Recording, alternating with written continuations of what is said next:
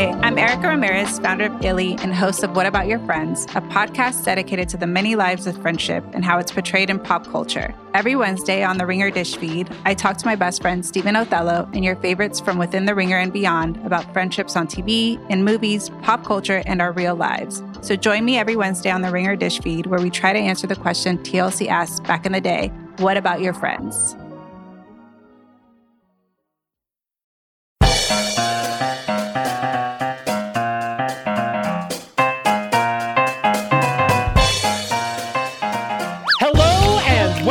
Trial by Content. It's the podcast where we force our favorite pop culture to compete in the coliseum of contentious opinion so we can all decide what wins. Each week, your three humble hosts will debate a pop culture topic, set the specific rules, and rumble until a consensus is reached. Then, with input from you, the listener base, we'll smash together our nominations with yours and determine a final four nominee poll that will enter Trial by Content and decide the true answer for all time. Hello again. I'm Dave Gonzales. Hello for a second time. I'm Joanna Robinson.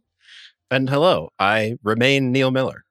This week, coming off an Academy Awards based episode on a whole month of zombie movies, it's time to turn our attention back to the cinema and this time adding numbers. It may seem arbitrary, and that's because it is, but we're going to put movies in competition that have no business being compared to one another. From a large group of men in Las Vegas to a small group of men in space, from Bruce Willis in space to Morgan Freeman in the city, from Murder City to Defending a Mountain Village, from Super 8 to 8th grade to 8 Mile, we're going to ask what is the best movie with a number in the title. But first, Last week, we attempted to discern the worst song to ever win Best Original Song at the Oscars. Joanna, how did we do? I'm so glad you asked. I'm so happy to be here for this very chaotic episode of Trial by Content. Um, not that they're not always kind of chaotic, but I feel like this is our all-time most chaotic prompts, right? Movies with a number in a title perfectly matches what I hear is the chaotic energy of the inspirational film, which we will talk about a little bit. But first, as Dave mentioned, we are here to talk about the results from last week. The worst song to win Best Original Song at the Oscars, aka the one where Joanna made a mortal enemy of every single Randy Newman fan. Let's go. How did this happen? Oh no, I didn't even see the results. Okay, how did this happen? I mean, it seems pretty self explanatory to me. I stopped campaigning because I was at South by and a disaster struck the poll. Okay, last place You'll Be in My Heart from Tarzan, which I actually like. We got a lot of feedback from listeners saying Dave and Neil were pieces of shit for talking about You'll Be in My Heart from Tarzan and Phil Collins. Sure. And mm-hmm. I thought we all agreed that it would at least not come last in the poll. I thought we all as a collective agreed that Dave and Neil were wrong and that the millennials and the Gen Zers would back me on this Tarzan take. What happened? Guys, what happened? I mean, they did. 10%. They did. Well, yeah, ten percent's high. Here's the thing. Um, it's a bad song from oh, wait, a artist that I like a lot. Actually, I promise this would be chaos. And if you're listening to this, you should know that I've had no sleep because I once again had a disastrous flight back from Texas. Now I see that tech. Okay, it is. It won the poll by being the best, but it is right. Well, it's, it's not the worst. I feel like maybe the appropriate thing happened. So it did here. win. It did win. Like let's like let's just let's just roll back the tape on what I just said because what it meant is I didn't understand math and or double negatives. So the point is everyone voted and everyone agrees You'll Be in My Heart from Tarzan, submitted by listener Bridget, by Phil Collins, backed by Joanna. What's that like, like that Neil assist, right? Uh is the best of these four songs and yes. a truly bad nominee to be the worst song to win Best Original Song at the Oscars. Uh, I don't know if 10% means truly a bad nominee. I think we found, Neil and I found our people. yeah. 10%. Well, and, okay. and here, listen, in fairness to our listener, Bridget, who did not deserve any abuse that she got on Twitter. Oh, yeah, it uh, wasn't Bridget's fault. Dave and I happy to run cover on that one for you. Um, but she also took a very strong stand for all the Randy Newman fans without even knowing that Joanna was coming for Randy Newman. Yeah, that's episode. that's so, what made and Bridget sent sent a very nice follow up email, and I sent an email back to her. So Bridget and I have mended our fences. We're fine. I also apologize to Bridget that her name got brought into everything that was going on on Twitter this week about Tarzan. Uh, when really that all should have been funneled to Dave and Neil because they're the ones who insisted this go on the poll. Yeah, we'll take it. Okay. I will establish a trial by content electoral college, and you'll be in my heart will win with ten percent of the vote. Yeah. That sounds like that sounds I'm- like I'm modern still right. American democracy. Yeah, to and- me. and listen, exactly. I'm I'm always happy to to run cover for the listeners because uh, they've they've won me so many trials in the past with assists, and honestly, Twitter can't hurt me anymore. So Okay. now we get to the part where it's like bad to be at the bottom of the poll, which is when you were actively trying to pick a bad song, which is what I tried to do with You Light Up My Life from You Light Up My Life. Uh, and I only got 12% of the vote. So uh, sucks to be me here in third place. Um, and I think. Um, no, I don't even know what happened. Uh, like, I really think if you just press play on that song, you have to agree that it's one of the worst songs of all time. But sure, maybe it's a low low name recognition. Maybe, for our- but for our I would say on that Twitter? I would say Dave's is lower name recognition than you light up my life. I don't Uh, know and on the internet on Al Gore's internet. Speaking of Al Gore's internet, coming in second place at 33, a really reas a respectable 33% of the vote. I Need to Wake Up, the Melissa Etheridge song from An Inconvenient Truth. So Dave has captured the climate change denier vote. And uh and congratulations to you, Dave, for that. Yeah, it was a good week to define woke for myself. Right? That's I need to woke up, says I need to Dave. woke up. Um, and and in first place, winning the hearts and minds of people cringing all over the nation and all All over the time world. cringe champ. The number one cringerino. It's the truth. It's factual. It is factual. Zip-a-Dee-Doo-Dah from Song of the South, submitted by Neil. 43% of the vote is the worst song to win Best Original Song at the Oscars. You know, guys, do you know what's not the worst song to win Best Original Song at the Oscars? Not, to, not, to, baby. Not to, to, not not to. to, baby. Sometimes good things happen. I lost a dollar bet to our friend Seth over that because I thought Rihanna was going to win. Um, so Seth got a dollar from me, but then I immediately got it back from our friend Dustin Rolls. Um, I don't know. He made some stupid bet because he was nine drinks into the night. He was just like another dollar bet. Seth Was he was were he like, really on Surely like it's not going to be all quiet on the Western Front for best score. Who would make that decision? or is is Dustin uh, secretly a big Austin Butler fan? like he had it all riding on Austin Butler, like some folks did. I don't know. It was like something really obvious that Seth and I were like, we feel bad taking your dollar, but we will. Um, okay. Did you guys bet anything on the Oscars? Did you win anything? How'd you do? What were your Oscar No. nights like? No, I shout out to I honestly didn't really even watch them, but shout out to the folks who tagged me on Twitter when RRR won Best Song because I think they tagged both Dave and I because they were like, "We've been talking about that movie so much." for months. I had a like very uh, on my other podcast, fighting in the war room. We made guesses last September Ooh. uh, for best picture, best director, best actor, and best actress. I uh, got everything everywhere all at once and uh, missed the rest. Wow, for Best Picture, Yeah, Great job. nice, nice. yeah I'm su- surprise. I'm happy for everything everywhere all, all at once. It was I drove by the theater today where I saw that movie uh last year. It's no longer open. It's gone. Oh, the Uh, Alamo Ritz? no, the Regal uh, Arbor, Oh. just like another one of the art house theaters here in, in Austin, has it closed. But yeah, no, good movie. Good movies deserve to win Best Picture sometimes. I'm just happy that like a couple of years ago, we were all talking about the Harry Potter corpse movie with the erection that pointed north. And now I don't have to worry about those guys getting to make however many more projects they want. They could just go make uh, that. So So go see Swiss Army Man. That's what he meant by the Harry Yeah. Potter corpse movie. Uh, if you haven't seen Swiss Army Man, we really love it and approve of it. Um, Neil, why don't you tell? I'm I'm just we're gonna just do an Austin talk for a second. I just got back from South by, which is where Neil lives in Austin. Why don't you tell me what happened to the Alamo Ritz? Oh God. Dave, do you It's, know what uh, happened to the Alamo Ritz in Austin, Texas? I, I know what it is now because I did talk to Neil about that today. We Okay. talking about it.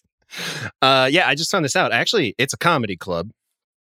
Uh I guess best self-described anti-woke comedy club run by someone named Joe Rogan. One Mr. Not Joseph his work. Rogan has Mhm. bought Uh, the first- Alamo Ritz. The, it was, it's not the original Alamo. but it was one of the earliest Alamos that ever existed on 6th Street in Austin, Texas. And it had like a bunch of little screens and it was like a fun, funky theater that I saw a lot of South by Southwest, like midnight movies at and stuff like that. Really fun theater. Closed down during the pandemic. Unsurprising, a lot of places did. Purchased by Joseph Rogan. This like takes me back to the zombie episode. Like, what if your worst nightmare inhabited the corpse of like something you once loved? Yeah, it- it- it's a little bit of uh it's it's a little bit of blasphemy um to turn it into a comedy club because yeah like you i saw so many great uh movies there. I also saw so many interesting human moments on sixth street of austin because when you go to a screening at the ritz during south by you have to stand in line outside the theater.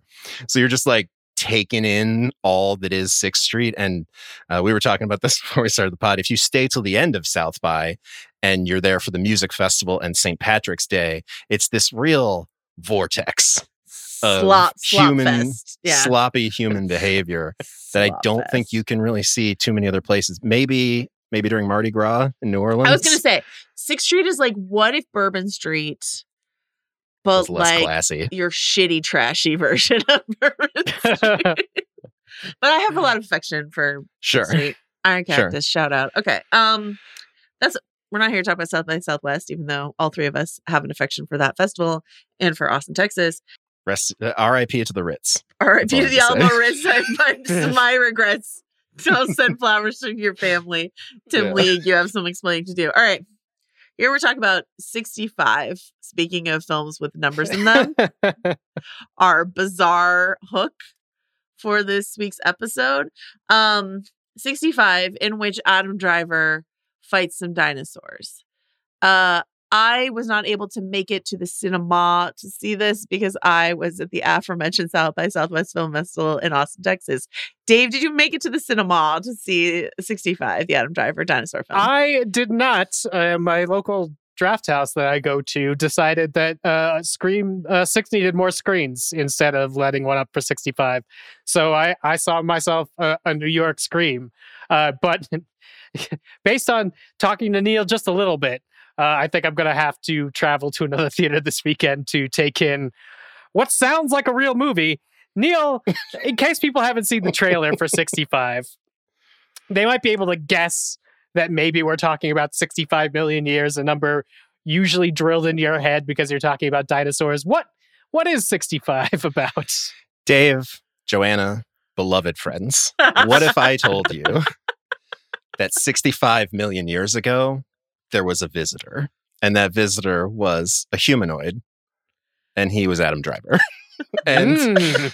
um, I don't know he where is- I was when someone told me that time travel was not involved in 65, but I dropped my monocle and my coffee and my like sense of awareness in the world. This is not a time travel film. This and a that is important uh, to film. note. It is something that it, the movie deals with very quickly. The opening scene is uh, is set on another planet, and we're like, this guy is just an alien space trucker. So here's what I appreciate about Adam Driver doing this movie. And you guys know that I I've spoken on podcasts at length about my distaste for things like digital dust and movies where the characters are supposed to be dirty but the actors are clean. Adam Driver, who has never in his life given less than 110% for any role, even the silliest shit that J.J. Abrams put him through in Star Wars. He always gives it his all. Got really dirty for his space trucker versus dinosaurs Dadcore edition film. And I think for that, we owe him our thanks because it's kind of fun. And I get that the, uh, you know, there are a lot of critics that didn't like this movie. Um, I ate it up. It's from Beck and Woods, the screenwriting duo who did A Quiet Place, and they wrote and directed it. So there's a lot of sound related, sound design related gags. There's a lot of really great action sequences that are sort of built around all of the senses, right? Of, of, of- around creating an immersive experience and then using that to scare you. And, uh, you know, for us, there's several really fun Jurassic Park gags in the movie. I know people are like, I don't like Easter eggs, but let me tell you, there's a really clever one that involves a mosquito and Amber. And I'm like, I know what that is. so, you know, there's that. Uh, there's some great T Rex in the rain stuff that I really liked. And uh, I think maybe why people aren't super excited about it is that it is uh, there are parts of the movie that are like relentlessly sad. Oh. so like it's a story about like dealing with like unimaginable amounts of like loss and guilt. Real real somebody wrote this during the pandemic energy and uh, like during lockdown part of the pandemic energy. what if this was dinosaurs? Yeah. Oh my God, you've got it. yeah, and it's all about like struggling through loss and guilt and trying to find hope in like small amounts of human connection, but also dinosaurs are chasing you for most of the movie.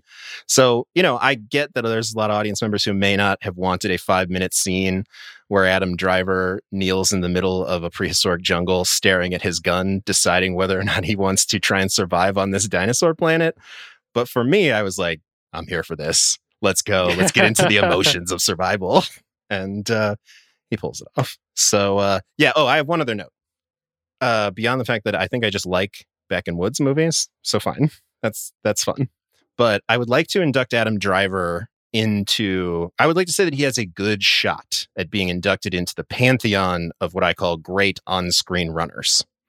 Oh. This is oh. something that I have been tracking with the help of my own mother for many years, since the mid 90s when I know we, my king. I'm really excited to hear like yeah, who you so think. this this was born in I the mid like I said the mid 90s when my mom and I were watching Bad Boys. uh, the Michael Bay film starring Will Smith, Martin Lawrence, and you of course know the iconic scene in Bad Boys where Will Smith runs and pushes Martin Lawrence out of the out of the way at the last second. It gets up into that great iconic Michael Bay swoop shot. Um, and at that point, I, we were like, Will Smith is the sort of bar for great running on film because it's like shirts open and he's just like sprinting through the streets of Miami and just looks awesome. Adam Driver does some good running in this movie. And I think that he's he's maybe getting up if he continues to do a lot of running on screen, he could get up there with Will Smith. He could get up there with our guy Thomas Mapother Cruise the fourth. I was gonna say it's it's Thomas Mapother Cruise the fourth, and it's not like the Mission Impossible where he runs like the entire skyline of London, and it's Sure, not with a broken like, ankle. Yeah. And it's not any number of you know, certainly not a thing he does in Top Gun. It is the firm where he is running with like a briefcase and like sort of a like a voluminous 90s overcoat and a full suit through the streets. that is the best movie running I've ever seen in my entire life. I would also like to nominate, even though I'm not sure it's best, like most distinctive, Steve Carell in Little Miss Sunshine. Like Sure. no. I mean, everybody in Little Miss are, like, Sunshine. the arms are like pumping. It's like a whole like thing. I I yeah. Maybe we, maybe that should be a first future trial by content uh, discussion. Best runner. Oh, yeah. oh yeah, we could get into that one. So yeah, I mean, I- I had a lot more fun with this relentlessly sad space trucker versus dinosaurs movie than I think a lot of people did. But you know what? This this is the kind of movie that I I love that it exists. Right, like a like a fifty million dollar nonsense movie that's ninety three minutes of some pretty good action sequences and not a whole lot of story and Adam Driver giving it his all. And if you think that's okay, if you like that, like me, I think you'll do all right with 65. I have heard It's a good nothing, movie with a number in it. I have heard nothing from a single person to dissuade me from seeing this movie. Even the bad reviews, I'm like, that sounds like something I want to watch. And actually, maybe something I want to watch on the big screen, but also maybe I want to watch it. I want to find a screening. Like I, I, I literally while you were talking, I was texting uh like the exact right kind of friends to take this movie.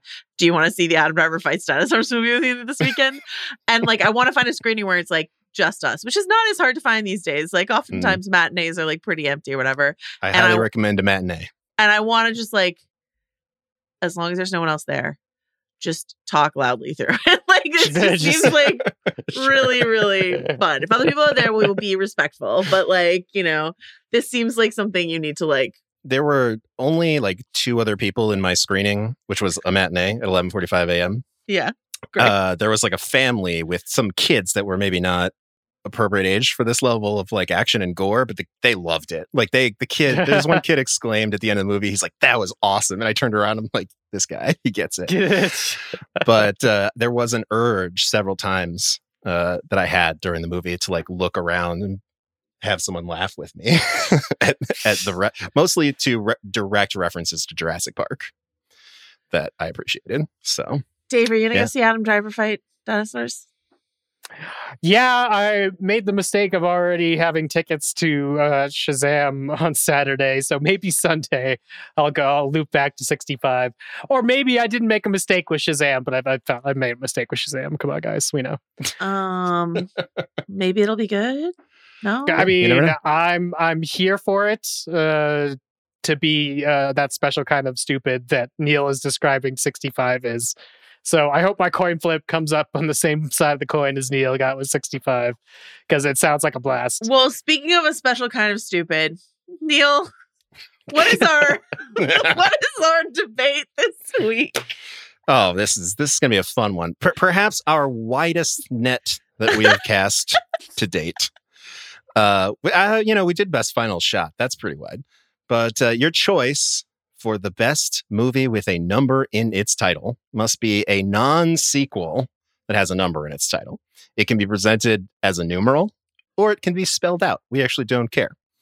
Uh, of course, each of your hosts will uh, present our picks in a little opening argument. Then we will consider your suggestions before forming them, as always, into a final poll. But first, we have a lot of things to dismiss in this category because, as Joanna mentioned, it is a big one. So, um, I think I'd like to start with the toughest cut segment, which is uh, we each pick the best candidate that we had to leave out of the debate. And this, you know, uh, this is this is usually a fun one. I'm happy to go first with this one. Mine is actually a listener submission that was my second pick listener submission because it was basically my third pick for what my movie was going to be. It worked out really well for me this week, guys. Uh, and this came from our listener Joel, who suggested Apollo 13, which I love. Tom Hanks, Houston, we have a problem. But I loved what Joel said about it in that it set a high technical bar for space crisis movies, which it did. Such a just a clean movie, uh, technically proficient film. Joel also said it's a perfect 13 out of 10, which I like. That's great. It's good. So uh, yeah, Apollo 13, great, uh, great performance. Cary Elwes, Gary Sinise give some great performances. Ed Harris, just a real great that guy movie. All time, all time dadcore movie. That's another another theme with the Adam All Driver. time dad core all time dadcore movie. Apollo 13. So uh, all right, Joanna, what was your toughest cut this week? Um, it's so funny. uh, I don't like Apollo 13, and I'm I need to rewatch it. I think, but I think what's true about space movies is that I only really like space horror, and I don't really like space drama. Like the dad core space movies are not, but like give me an Event Horizon or like a Sunshine or you know someone someone. Joanna's like, I I like space movies, but something really fucked up has to yeah, happen in them. space madness. Yeah. There needs to be some space madness. Tom involved, Hanks you know what I mean? making it back to Earth is Eh, not enough. Yeah, based on based on real events with real science. Yeah. Not worth it. Yeah, yeah. Like uh, uh, Sandra Bullock, like hallucinating George Clooney, like almost gets you there, but like you know, other than that, no. Um, okay. Um, I picked one of my all-time uh problematic faves, which is a a golden era Technicolor musical, Seven Brides for Seven Brothers. This was. I don't even want to say one of. This was my favorite movie growing up. I watched it so so so many times. If you've never if you're not a musicals person fine. If you if you are a musicals person but you've never seen this movie go like go on youtube and watch the barn raising dance sequence. It's like one of the coolest things that's ever been put on screen. It's so good. However with an adult critical eye the plot of seven brides seven brothers which is about seven men kidnapping seven women and taking them up into the mountains and holding them there after creating an avalanche so their families can't get them and then Stockholm syndroming them into loving them is n- not great uh as a plot um but as a piece of like musical theater perfection uh I love this movie. And nostal- the nostalgia just sort of like overwhelms me and all the problematic aspects of which there are many go out the window. Um so yeah, if you want to see seven hot men, some of whom are like ballerinos, like dance in breeches and check shirts, like this is this is a great movie. If you want to feel good about the plot of a movie you just saw, this maybe not is the thing for you. So, yeah. Maybe watch Apollo 13 instead. Sure. All right, Dave, what do you got for your toughest cut? Uh, mine is one that I like a lot, uh, both because of the movie that it resulted in and the behind the scenes story of it, but ultimately just isn't as good. If we're looking for like the best movie with a number in its title, I don't think I would put this above uh, some of our categories today. And that is 13th Warrior, which is in theory a John McTiernan directed movie, but in actuality, a John McTiernan started and Michael Crichton finished directed movie uh, that they had to basically recut. It's uh, based on the Michael Crichton book Eaters of the Dead, which in itself uh, he wrote as a challenge from one of his professor friends that was like, this story can't be interesting. And Michael Crichton's like, I bet I could make it a novel. And then he went even further to make it an Antonio Banderas playing a uh, Middle Eastern man movie, uh, where he goes up to the, you know, join the Vikings and uh, fight a maybe monster that turns out to be an indigenous tribe. Not great stuff if we're talking about optics like uh, Joanna was, but it does have one of my uh, favorite uh, acknowledgments that the language of the uh, movie is taking place in the main character's head and our point of view character, uh, as Antonio Banderas' character learns the Viking language by just watching them speak it uh, around the fire, and slowly the audio track transitions uh, to everybody speaking English, which I thought was really smart. More movies should just do that and uh, not leave Something me with all these questions stole later, almost. something lost still a little bit later. Not even that much later. Uh, and plus it, this movie came out 13th warrior came out in august 1999 there's a lot of better movies in 1999 you could have been seeing in the theaters so maybe lost didn't even know uh, it was it was sort of stealing that. But yeah 13th warrior uh, that's as much as we're going to talk about this episode because ultimately not as good as the other things Thirteenth Warrior, which I would always call like kind of Beowulf. Thirteenth Warrior, Yeah, kind little of. Beowulf. Yeah, kind of Beowulf. yeah. Yeah, Michael Crichton was like, "Oh, you don't think I can turn this into a book? Watch me turn it into one of the greatest box office bombs of all time." I'll exactly we'll spend 160 million Yeah. dollars on that movie And listeners, he was right. Uh, all right. So uh, we've also got some other. This brings us to our Nice Try Awards, which is an award we usually give for folks who are trying to stretch the definition, which honestly was a challenge this week because the definition, the topic is so wide that it's really hard to get a Nice Try Award. But I do want to shout out uh, specifically listener Josh for nominating the film Once, which is is not a number, it's an adverb that describes sometimes it can describe something that has happened only a single time or a thing that has happened many times or only once for all of history. So I'm sorry, you can't be so plural and singular and think that you're a number. So once, not a number. Uh, but Josh wrote in, this might be a cheat, but I'll take any moment to shout out the merits of Once, such a bittersweet and beautiful film about the relationship between an Irish street musician and a Czech immigrant known only in the film as Guy and Girl. The movie presents two of the finest performances from non actors that you'll ever see, as well as some of the most moving and touching songs. From the way it's filmed to the story told, there are a few things better than Once. So, I uh, yeah, you- I, I agree. Can a I tell you movie. f- a fun fact about Once? Sure. came up last week in our research of best original song Mhm. because the song for once that won is like technically kind of a cheat of the rules of best original song because it was not written for once it had already been on i think a frames album and stuff like that so but they were like i think the academy was like yeah but it's like so good Yeah, but it's falling falling enough. slowly. What are we going to do? Uh, so yeah, so once a great movie, but does does not unfortunately have a number in its title. Technically, the one that that really sort of broke this week's nice try awards. This one may actually not be so much of a nice try as much of a as it is just this is the movie with the most number in its title because the number itself is infinite. And we got a great email from Dan about Darren Aronofsky's movie Pi, which, as I just mentioned, is a number that goes on and on forever. It's a fraction, right? Uh, decimal. And uh, Dan wrote us a really great email that I would just like to read to you. When I was a young teen, my mother told me not to watch Darren Aronofsky's Pi. So when I was 14, I did. 2:45 p.m. Restate my assumptions. One, Darren Aronofsky is a filmmaker. Two, films can be an expression of how fucked up the world can be. Three, numbers and patterns are everywhere in nature. Therefore, Darren Aronofsky's film about pat- uh, about patterns in nature really displays and foresh- foreshadows the pattern of making movies about the discomforts and fucked upness of life. In school, I was always good at math and numbers, so when my brother uh, showed me this movie, I was enthralled. Pi does a great job of telling a story and getting inside the mind of a neurotic mathematician, searching for meaning in patterns and numbers found throughout life. This movie is not what I call a fun watch, but it's a brilliantly stylized descent into madness. Pi walked so that Requiem for a Dream could run. The through lines of obsession and addiction are fairly almost universally relatable and led to an experience that makes you look at life differently. I don't know if I had that reaction to Pi. Sorry, Dan. Uh, all, all this is a roundabout way of warning viewers of letting your obsessions take control of your life. Things can get out of hand fairly quickly.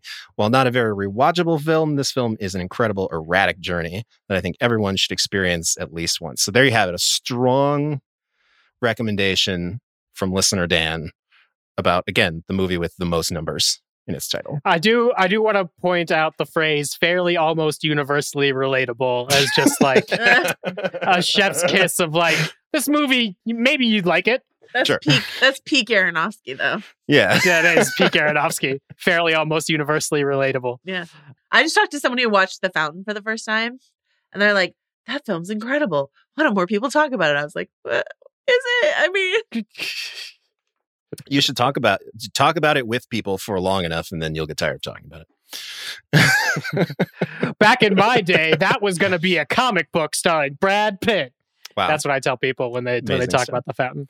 Uh, all right, couple more awards and and then a very special pretrial dismissals this week. But this I had to give a special jury award for what I am calling category breaking, which is the film Too Fast, Too Furious. And I would like to thank listener Declan for writing in, supporting uh, Too Fast, Too Furious, and also uh, talking about a game that Declan apparently played with his friends where every sequel would be a Too Fast, Too Furious. So it'd be like, oh, have you seen the new Batman movie? Oh yeah, Too Batman, Too Furious, or um, so you, you know it, it. Here's the point: Too Fast, Too Furious redefined what it meant to put numbers into the title of a movie. Yeah. And, and does it, need sure, to make sense? No. Absolutely not.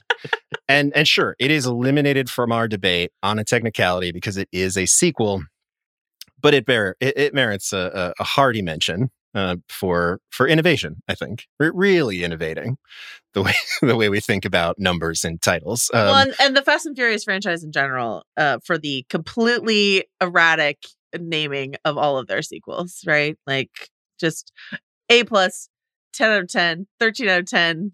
Great work. X out of X, Um, whatever you want. to call it. X out of X. Can I just take us on this journey really quickly? Sure.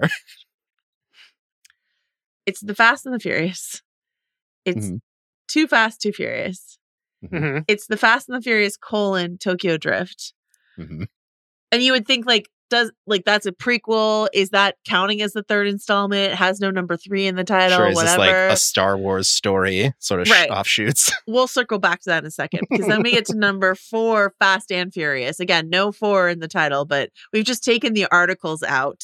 We've changed the and to an ampersand. So it's Fast and Furious. Um, that's number four. And then just to reorient Fast, ourselves. fast, fast, fast, fast, followed by fast, fast, fast, fast, fast, fast. and then um to reorient ourselves in the timeline, we get Fast Five. Then we have clarity, right? So now we know, yes, indeed, Tokyo Drift is number three, Fast and Furious is number four. Now we're up to Fast Five. Okay. Now we go to Fast ampersand Furious Six. So same designation as number four, Sure. But- but Sometimes why? called Furious Six. sometimes called alternate Furious. title. Well, then we get to Furious Seven. The number Right, seven is just called Furious Furious 7. 7, right? And then the fate of the Furious, which incorporates eight into the word fate in a Once sort, again, sort of vanity license plate kind of way.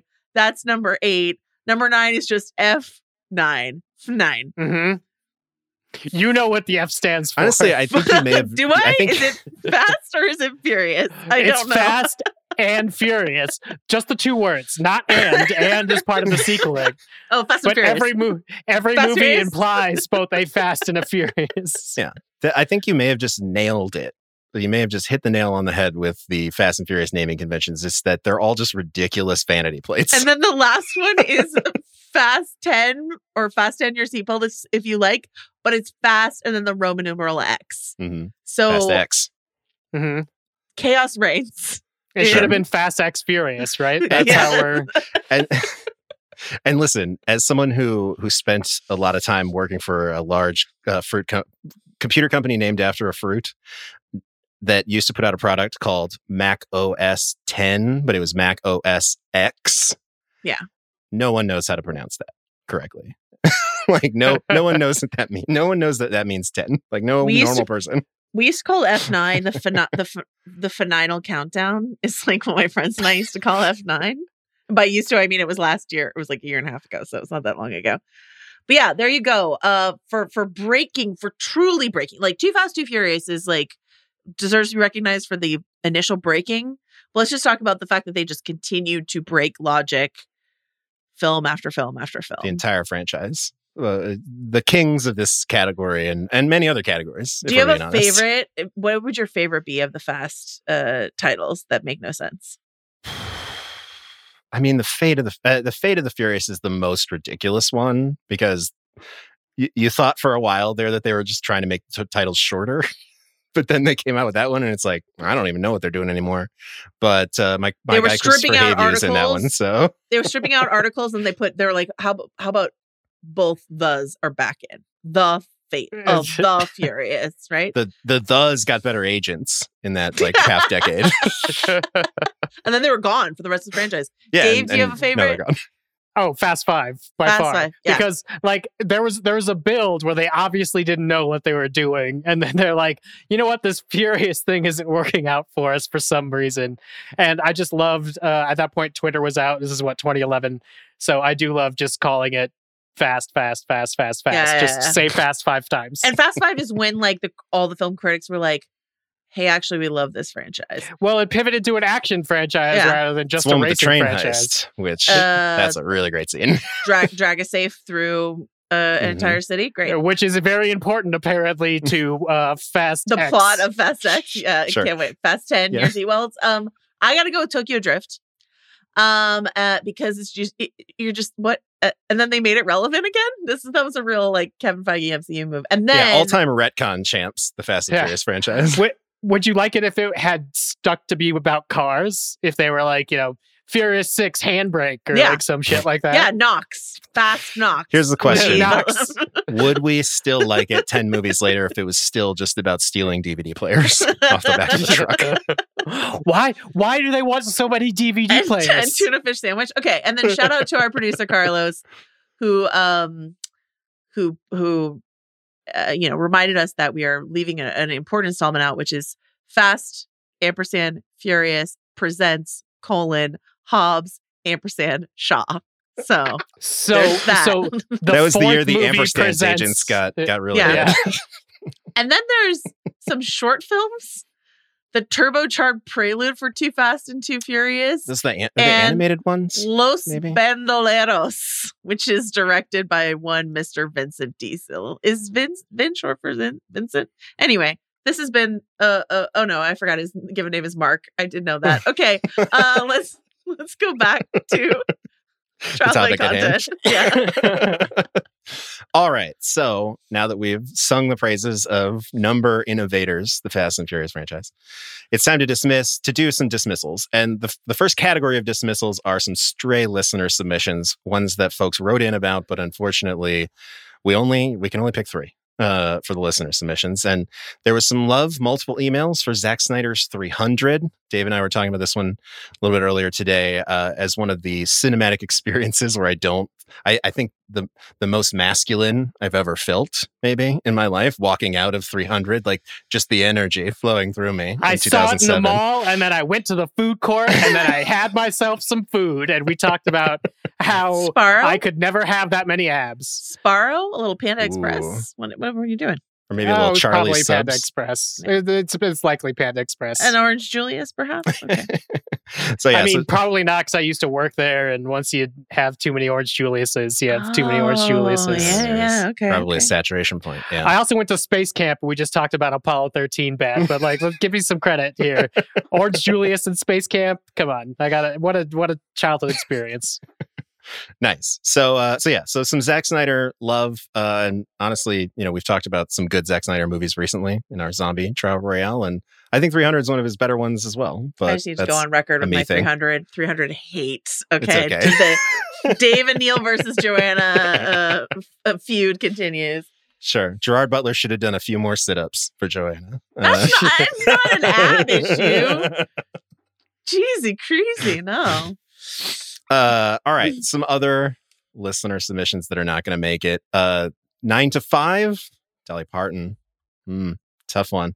Uh, someone did write in about 61 Asterisk, the movie about Mickey Mantle and Roger Maris, starring, uh, Barry Thomas- Thomas Jane and Barry Pepper. yeah, uh, 61, good movie. Directed by Billy Crystal. Pretty good baseball movie. Not my favorite, but pretty good. Uh, Super 8, the J.J. Abrams Goonies uh, offshoot, I guess. Right? 61 is an HBO movie. Does that count? Yeah, I mean, technically. Okay. It's a movie. It's got a number in the It's a movie. title. Amazing. Yeah. Maybe for tele- We made no other rules. We made no other rules. Usually we do theatrical distro, but sure. Okay, fine, whatever. Sure. um, but someone, yeah, like I said, someone wrote in about it, so I guess it counts. Super 8, uh, the movie Eighth Grade, Bo Burnham's film, magnificent film. So good. Uh, the Magnificent Seven, which is a movie that will come back around in this debate because it is a movie that is a remake of another movie with a number in its title. uh, and then uh, another movie that I did not expect to come up in this debate, but may have expected it to come up in last week's, which is the film Eight Mile, which is the uh, autobiographical film starring Eminem about his time in Detroit. And uh, finally, the last listener submission. This one we got multiple emails about. This was probably the toughest of the cuts of the ones we got multiple emails about. And it is a classic 12 Angry Men, um, an absolute uh, courtroom classic about the human condition and about prejudice and assumptions. It is also the subject of a really, really funny episode of Beavis and Butthead from their most recent season where they parody 12 Angry Men. And it's called 12, or it's what, Two Dumb Men. Uh, so 12 Angry Men, a classic, probably the one that I would try to squeeze in this debate if we had more room, but we don't. All right. So here's here's a, a little special dismissals that we have uh we've done for you. We're Just to give this, you an example of how wide this category is. we did not want to get to the end of this debate and have you think, man, there really just aren't that many movies with numbers in their titles. So we are doing what we call the dismissal palooza. And nobody wrote in about these, but here Can we we go. round can we round robin these? Do you Like, want to? We, yeah, or we each read one, like you know, around. Sure. What what order do you want to go in? I'll go for. I can go first. Okay. And then Dave, you want to go second? I'll go Joanna second. third? yeah, sure. All right. So I will start with Jet Li's The One. Year one. Taking of Pelham one, two, three, either version. Lock, Stock, and Two Smoking Barrels. Three kings. Three days of the Condor. Three Men and a Baby. Three amigos. Fantastic Four, any flavor. I am number four. The sixth sense. Seven years in Tibet. Seven pounds. The seven year itch. Nicolas Cage's eight millimeter. Eight and a half. District nine. Nine, which is an Elijah Wood animated movie that I didn't know existed. Yeah. No, good one. I like that one. How to Lose a Guy in 10 Days. Assault on Precinct 13. Modern rom com classic 13 going on 30. 13 Ghosts. Either version. Friday the 13th. 16 blocks. Well, I just remembered that movie exists. 16 Candles.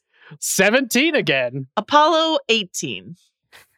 21 Jump Street. 21. 21 Just grams. the, The classic Jim Carrey numerical horror movie, The Number 23. 25th hour. 27 dresses. 28 Days Later, a good zombie movie. 30 days of night. 30 minutes or less. Miracle on 34th Street. This is 40. The 40 year old virgin. 42. Movie 43. 50 first dates. Passenger 57. Gone in 60 seconds. Around the world in 80 days. United 93. And 101 Dalmatians. We'll cut it off at 101. 101. I love that the round robin ended on Dave doing 101 Dalmatians because the entirety of this list was built so that we could count up to 101 Dalmatians. And me Exactly. somehow getting every rom com. How did I get every chick flick on the list? Amazing stuff. So that just a, a small snippet of the vastness of this category. So now I guess the toughest part is is upon us, debating.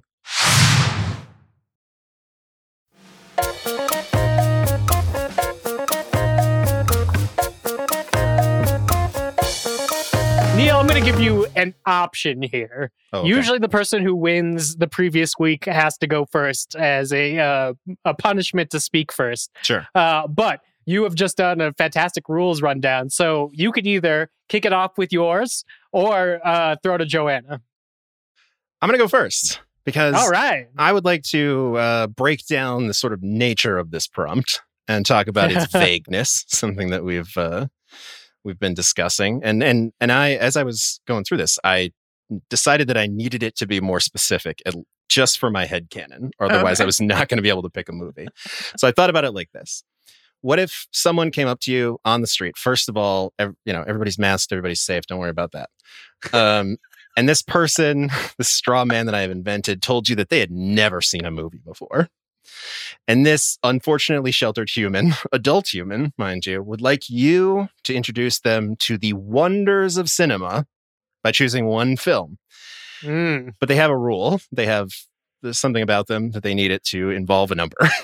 they have one of those, uh, I guess, uh, there's some Benjamin versions of OCD. disease. right? Yeah, yeah, yeah, So you took the title best movie with a number in the title and you split it into two parallel Yes. categories of best movie and with a number in the title. well, um, I'm just uh, listen. I'm just acting at the whims of this entirely fictional person that I have brought up, and this Got it. entirely normal human interaction that I have imagined. So they have said to me, "I need you to tell me, eh, give me my first cinematic experience in a movie theater." By the way. Uh, with a movie with the number in the title, and for me, there is no other answer than Stanley Kubrick's 2001: A Space Odyssey. It's it's a methodical and cohesive work that I think brings together filmmaking craftsmanship. It brings together boundless imagination. It's incredibly fucking weird.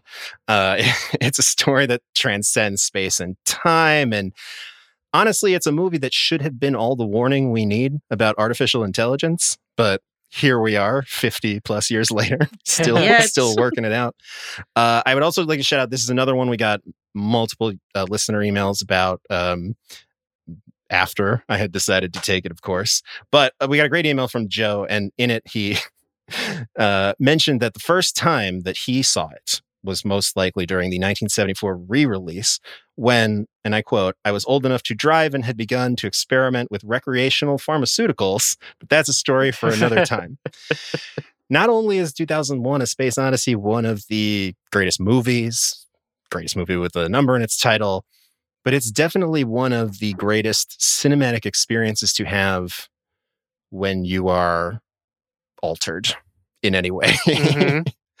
and i think in a lot of that ways or Cocaine Bear. You know what I mean? yeah and, and that in a lot of ways is the great wonder of the cinematic experience allowing yourself to be in a place where you can be completely immersed in a massive incredible vision of the past the future all of time and space so uh, there you have it 2001 a space odyssey definitely has a number in the title definitely a great movie good luck to my combatants fellow combatants Yeah, it, it is going to be kind of hard to argue against that if uh, like we're really focusing on like best movie.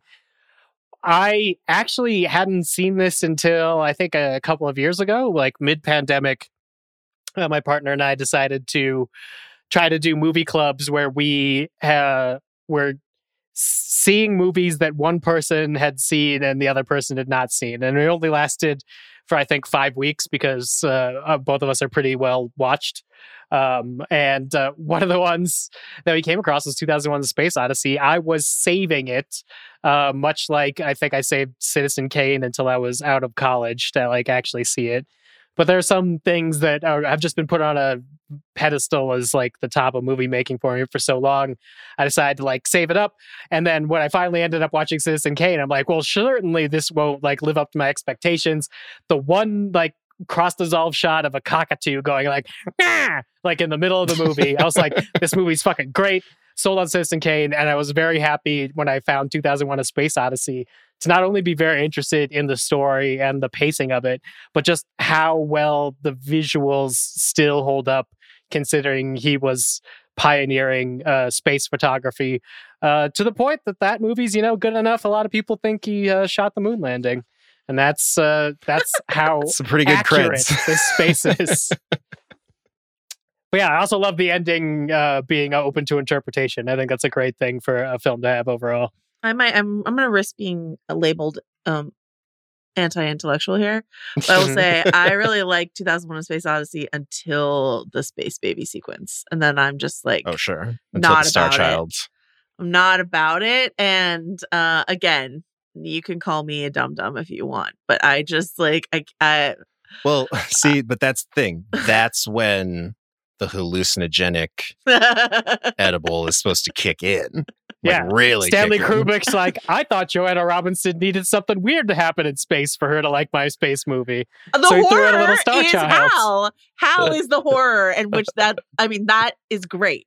There is a great movie inside of 2001: A Space Odyssey. I first saw 2001: A Space Odyssey. I'm the last time I told a story about high school on a podcast. It turned out my English teacher was listening, so hopefully no one's listening from high school. But um, I was skipping this teacher's class. Their no, name was. like someone I someone who's a really good friend of mine who I had a big crush on, and he I hope to this day does not know that I had a really big crush on him. Anyway, he was like, Oh, Invited- This is, this is a mistake waiting to happen. Yeah. Just- No, no, no, it's fine. we He's fine. We're all for. fine. It doesn't matter. It's a million years ago. He really loves Randy Newman No. and dogs, and let me tell you about him. No, no, no. He's fine. We're all adults here. It doesn't matter. Um, but um, he like invited me over to, and we were just like hanging out on his bed in his room watching it. So like nothing happened, but I was just like distracted, right? Um, but These, these space scenes are very long, from my opinion. but I've I've since watched it um undistracted, and I still I hold I hold to my space baby opinions. I love it. that is fair. I didn't Uh like the Star Child because I was distracted. It's a, it's a distracting thing to watch a movie with your like No, I someone you have a crush on who you've never touched, and you're just sort of like, oh my god, what's happening? Yeah, Anyway, that's uh, that's definitely a distracting thing. Uh, I'll I'll go next because we're having too much fun of a time. I have picked the David Fincher movie Seven.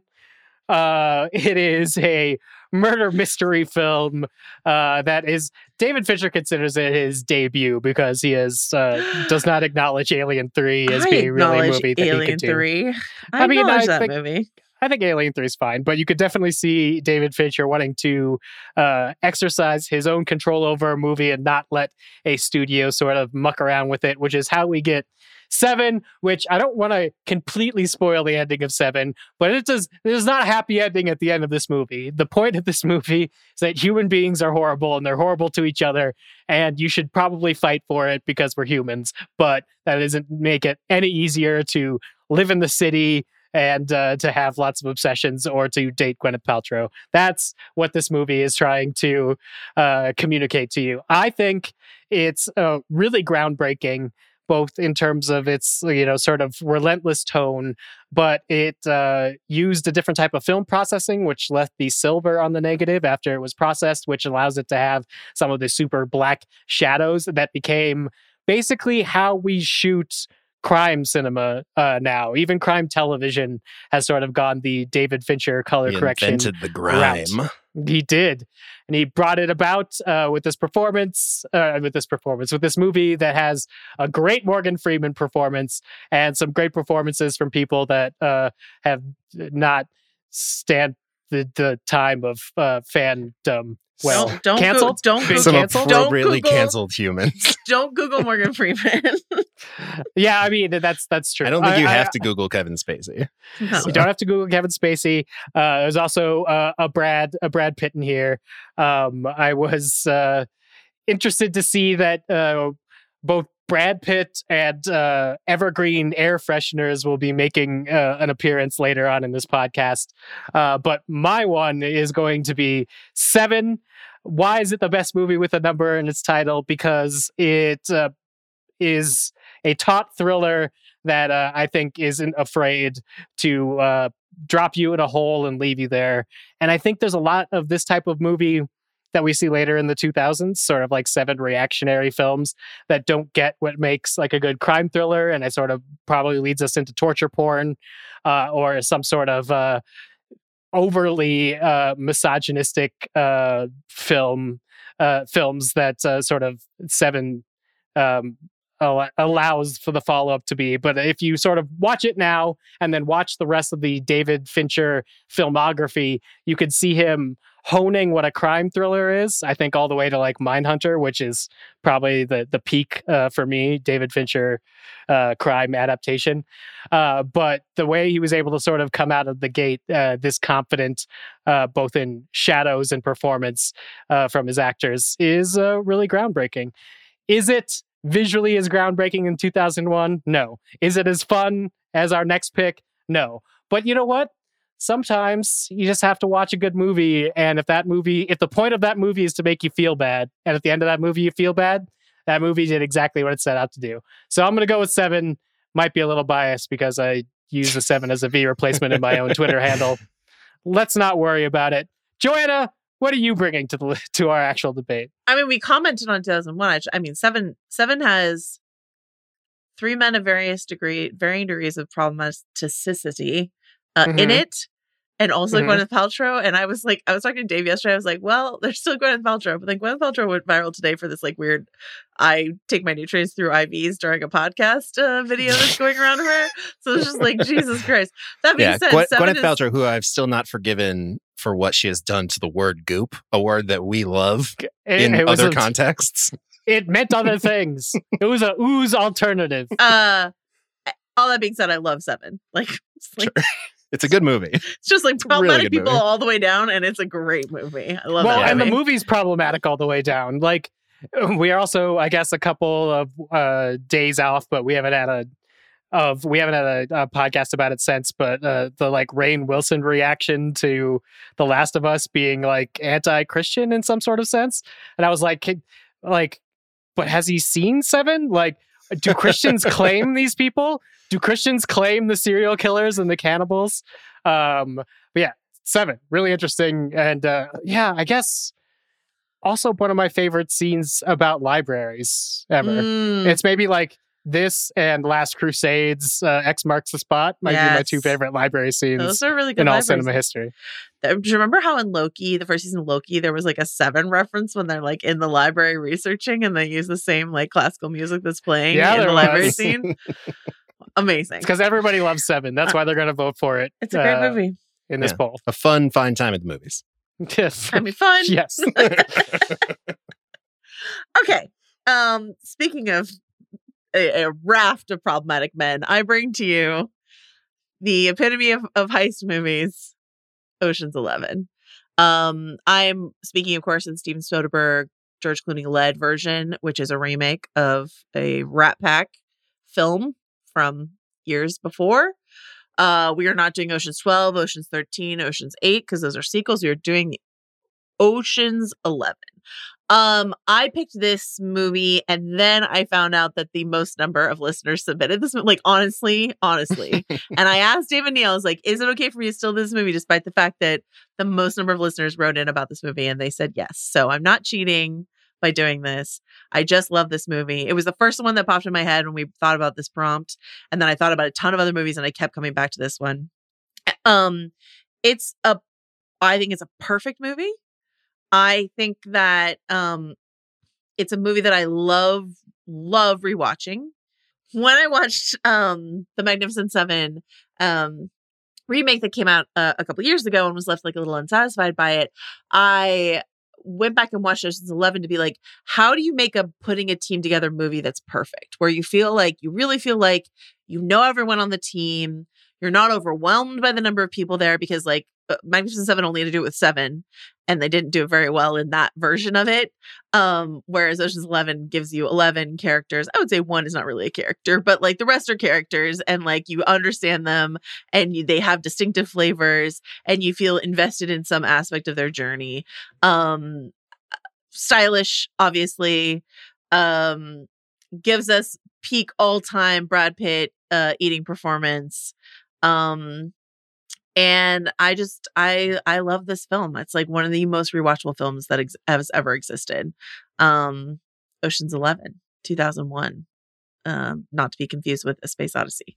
So let's say I do like Ocean's Eleven. I think if there was one thing that could have made it better, but also it would make it impossible, it'd be if there was a, a slightly more underdog tone. Because it's we're like well into the heist by the time Tess comes up, and that's like the underdog part of it for me. Like he's there's there's a part of this movie at the very beginning where I'm like, oh, wouldn't it be fun to be a rich raconteur where you could afford everything and uh, also steal from richer people? Like, what a life!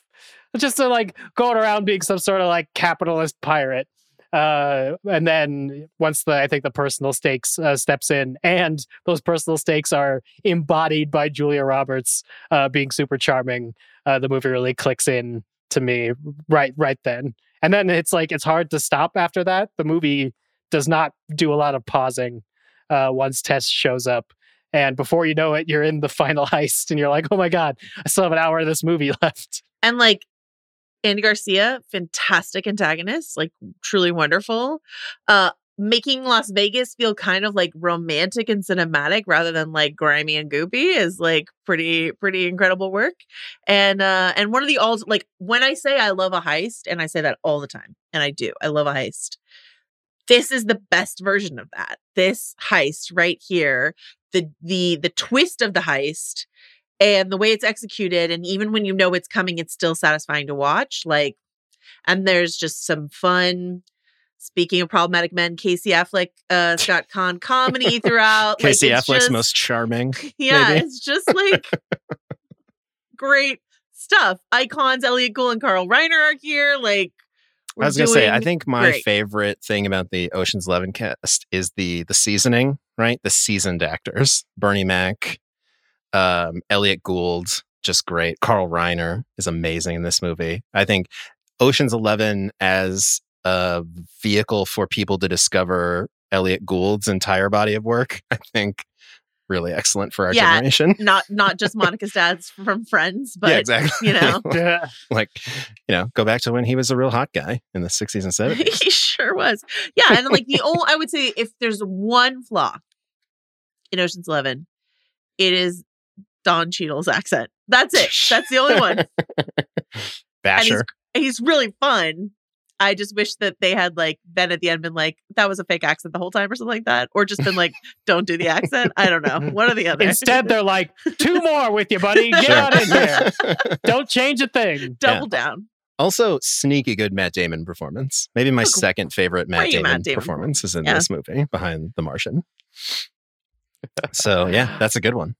Some good ones in this category. Yeah, definitely. I mean, if you're just picking a best movie, like, you know, with, By the way, good. let's just say a stranger who has never seen a film in their life came up to me on the street and was like, Joanna, I would like you to recommend something that will help me understand all of cinema. Plus, I'm gonna get high while I watch it. I'll be like Ocean's Eleven, man. If the if the if the uh, if the altered state is kicking in when the fountain montage is hitting, you're gonna have Mhm. a great time. Hell yeah. Hell yeah. Indeed. I don't know. I just think it, I think it's bizarre that Neil decided to create an entirely extra prompt inside of our prompt, and I just wanted to do a callback. I, I have don't never think- seen a movie. Well, David Fincher's Seven is a great place to start. I don't think you should do drugs and see seven as your first movie. Uh, I bet I bet you don't feel like you know the humanity's doing pretty well right now because you've never seen movies. So just stay in that hole.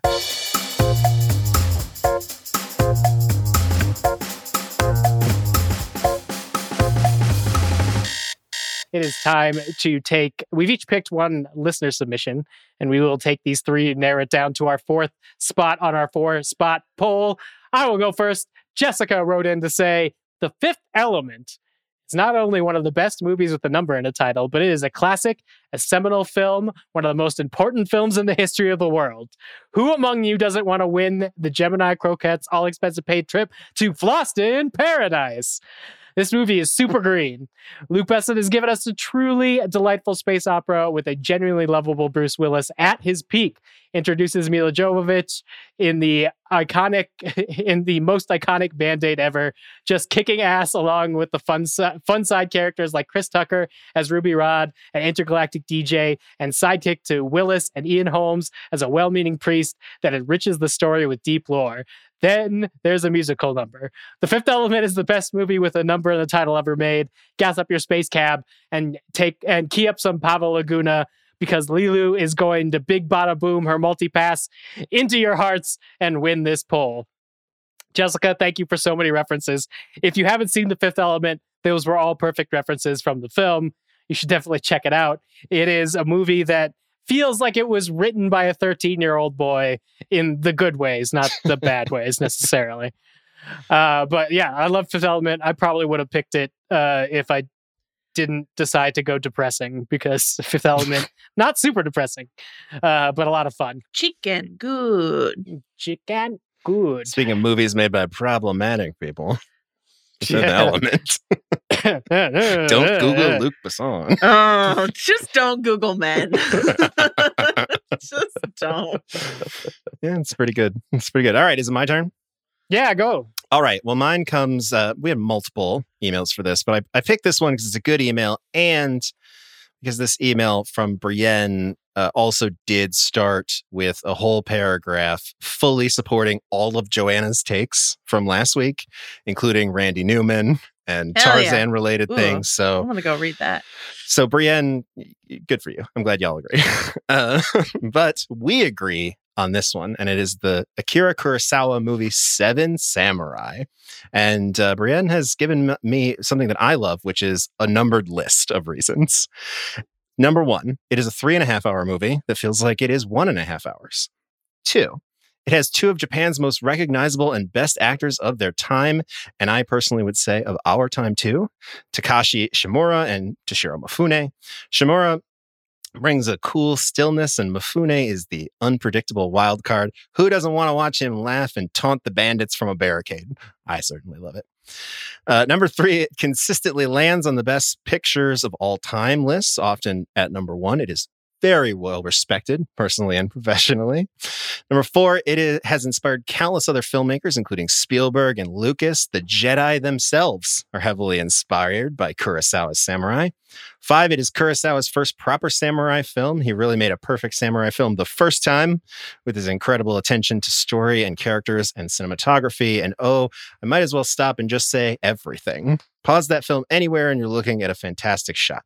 He revolutionized his own filmmaking during the production with the use of multiple cameras and telephoto lenses. Six, other filmmakers have remade this film. Examples include the aforementioned Magnificent Seven and Pixar's A Bug Life, uh, A Bug's Life, which does that one have a Randy Newman song? It does. Uh, no, I don't think so. I don't think so. So it's fine. so it's good. but they have never been able to capture the brilliance of the original. Seven, despite the runtime, and I'm, I'm sure other people as well can watch this film again and again and again. And eight, we are still talking about this film, its perfection, influence, and brilliance 69 years later. Very nice fun fact. Thank nice. you, Brienne. Nice. So, Seven Samurai, a movie that uh, there's a poster of it above my shoulder as we record this, uh, was was definitely my toughest cut. Like of like this would have been my pick had Brienne not sent us this wonderful email about it. So uh, yeah, Kurosawa, legend, Seven Samurai, the movie that uh, has the distinction of inspiring a remake that also has a number in its title. um, can I just say that we got another email from the Magnificent? We had a lot of, by the way, a lot of Randy Newman feedback in our inbox. We did. Someone said PPPS jail for Randy Newman. Thank you, Steve. we, got, we, got, an email from Michael who also written for the Magnificent Seven, and he said not to m- undermine my own submission, but I all I almost submitted the Three Amigos, but I discovered it was co-written by Randy Newman, and I didn't think I could handle being destroyed by Joanna. Um, and here we are. Michael, you're forcing me to add nuance to my Randy Newman opinion because, like, further nuance beh- beh- besides Princess the Frog, because I love the Three Amigos, and most importantly, I love the songs that are in Three Amigos, My Little Buttercup and Blue Shadows on the Trail, which I guess Randy Newman wrote. So, Randy Newman, only mostly a, a, a criminal. only almost all the time terrible. All right, Joanna, it's time for your listener. Great. Mine comes from Nicole. There's no Randy Newman in mine. Okay, my pick comes from Nicole who says there can be only one answer for this question. And that is, of course, 10 things I hate about you. It's funny. It's charming, and the cast is exceptional. The chemistry between Julia Stiles and Heath Ledger is electric. The supporting cast, particularly the adults in the dad and the guidance counselor, played by, uh, let's just say, Oscar winner Allison Janney, are quirky and hysterical. The grand romantic gesture of Heath performing "Can't Take My Eyes Off of You" is perfect. This is an endlessly rewatchable film. It is full of so many great lines that you will never forget, and Nicole included a few. I guess in this society, being male and an asshole makes you worthy of our time. What's another word for engorged? I'll get you back to Reginald's quivering member. Quivering member. I like that. She's meeting some bikers, big ones, full of sperm. Wow, great stuff. that must be Nigel with the brie. And last but not least, of course, the Julia Stiles cla- classic. But mostly, I hate the way I don't hate you. Not even close. Not even a little. Not even at all. Um, yeah, ten things I hate about you. I mean, one of the best. We got a couple emails for this, and Julie also wrote in, and she also she had a longer list of quotes uh, pulled from the movie. So apparently, Highly this is like quotable. a, a highly quotable movie uh, for people.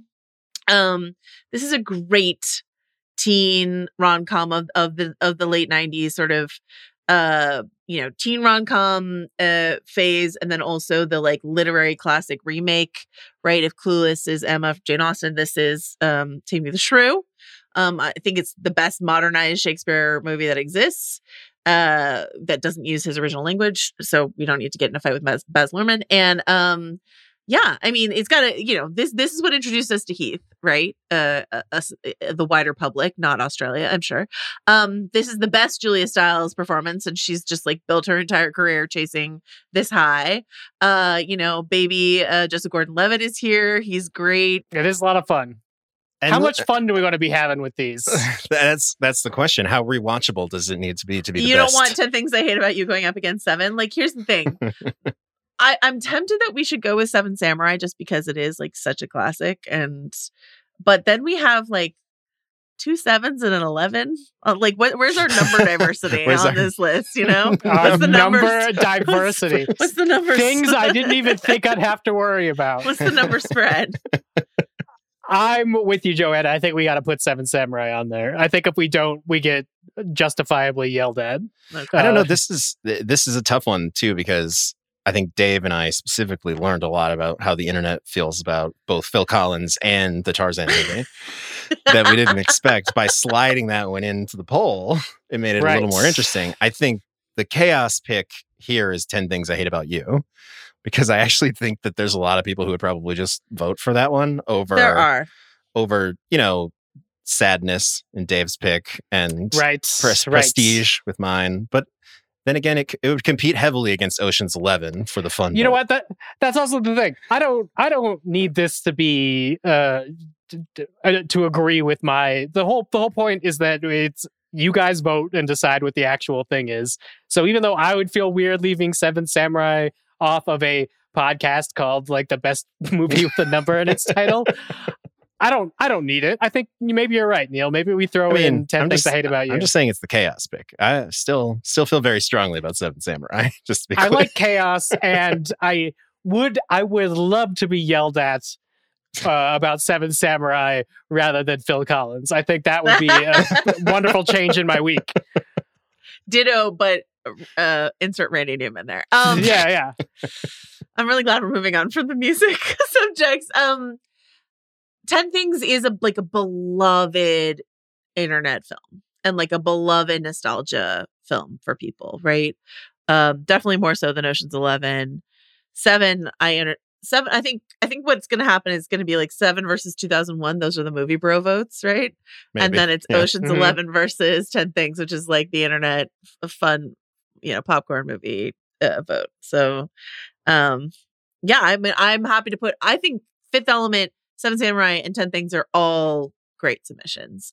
Um, I was trying to see. part. I was trying to see which of them got the most submissions from our listeners, and um, think it's like a tie. Mhm. Oh no, actually, I Think think Fifth they- Element got the most. They all got a couple, right? Oh no, I'm sorry. When I did a word search for Fifth Element, um, it came up in airplane movies and also legacy sequels. the fil- fifth element, it keeps coming back around. yeah, it keeps coming And back around. so we got two I- for Fifth Element. Yeah, what are you gonna? I think it's a fun movie. It's a It is fun a fun movie. I love that um, movie.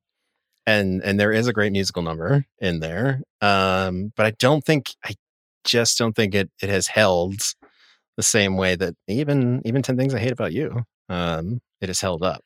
Are we gonna? mean- are we gonna put like? Here's the real experiment. If we put ten things, and we put Heath's face as the image, I feel like that's gonna do numbers. yeah, but we've all seen 10 Things I Hate About You. You put the hypnotized table dance on. You don't put Heath Ledger's face, right? I'm saying, do you want to win or do you not want to win? That's the question. the image matters. yeah. yeah, I love this podcast that comes down to graphic design. Listen, Uh, that's how that's how democracy. You think image doesn't matter in any kind of voting scenario? It does. Yeah. Well, I, this one I'm I'm torn because I think Seven Samurai is probably a better movie. Probably deserves to be in the poll. Obviously. But I do think Ten Things I Hate About You balances the poll in an interesting way. Like, you know, He just Seven doesn't want to lose. is like he doesn't want to lose his movie bro votes to Seven Samurai. maybe just a little bit. well, you're, and I don't say- want to lose my seven votes to you're- seven you're Samurai. saying that there are people out there who really, really obsess about and love the works of Akira Kurosawa, David Fincher, and Stanley Kubrick, very specifically. Joanna, how dare you? Oh my god. Let's chaos pick it. Let's put 10 things All right, I let's- hate let's about do you. Hell yeah. things. Let's do 'em. Hell yeah. I want to see the result of this poll. That's so. Once again, our poll is um, my pick is seven. Joanna's pick, Ocean's Eleven. Neil's pick, 2001: A Space Odyssey, and the listener pick comes courtesy of Nicole. It is 10 things I hate about you. Uh, good, good job, number one. I guess. We, the the number one seems to be pretty prevalent uh, in our in our in our poll. Uh, but that's the only conclusion I can come up with because I don't really know what we're debating anymore. What is You- this episode about? Are all these movies good? Yes. How do you compare seven to ten things I hate about you and try to figure out which one's better? Yeah. It's- All right, th- listen, anyway. the important thing to remember is your that idea. I'm pretty sure, Dave. Like it was either you or Neil. This is not my brainchild. It might have been we me. were all very tired. Yeah. Yeah. Just uh, yeah. Listen, the important thing to remember is that 65 million years ago, there was a visitor, and it was Adam Driver. that's right. we're all we're all a progeny of Adam Driver somewhere way down I the, mean, the DNA line. Maybe Oh. he did a lot of Oh. stuff. Did he? So did he gonna be- teach? I know there are no men. Never mind. I know history and math. Great. So our final poll once again is going to be seven. Oceans 11 2001 a space odyssey 10 things i hate about you. You could find the poll for the best movie with a number in the title on the theringer.com at ringer on twitter and in the spotify app where you find trial by content. You choose the winner and we will announce it next week where surely we have learned our lesson and narrowed down the topic. Right neil? Absolutely not. Next week, we are going to be celebrating uh, one of our great franchises about revenge, the John Wick's films, the films uh, about Keanu Reeves as John Wick, and the revenge mission he partakes on behalf of maybe one of the cutest puppies ever uh, seen on cinema. So we are going to be debating what is the best movie about revenge. And that's it. It just has to be a movie. It has to involve revenge. You can take it from there, dear listeners. And of course, as always, send your picks to trialbycontent at gmail.com. Give us a few sentences. Uh, we, we're getting some long ones, but you know, if you guys tighten it up a little bit, they're a little bit better for the uh, reading on the air. But go to town, trialbycontent at gmail.com. The best movie about revenge. I'm, I'm, I'm sure that'll be an easy one. Yes, surely no weird movies are going to fit into that in any sort of way. Uh, make sure to vote so we know exactly what we debated this week, but we had a lot of fun, and we will see you next week. This episode was produced by Carlos Chiriboga.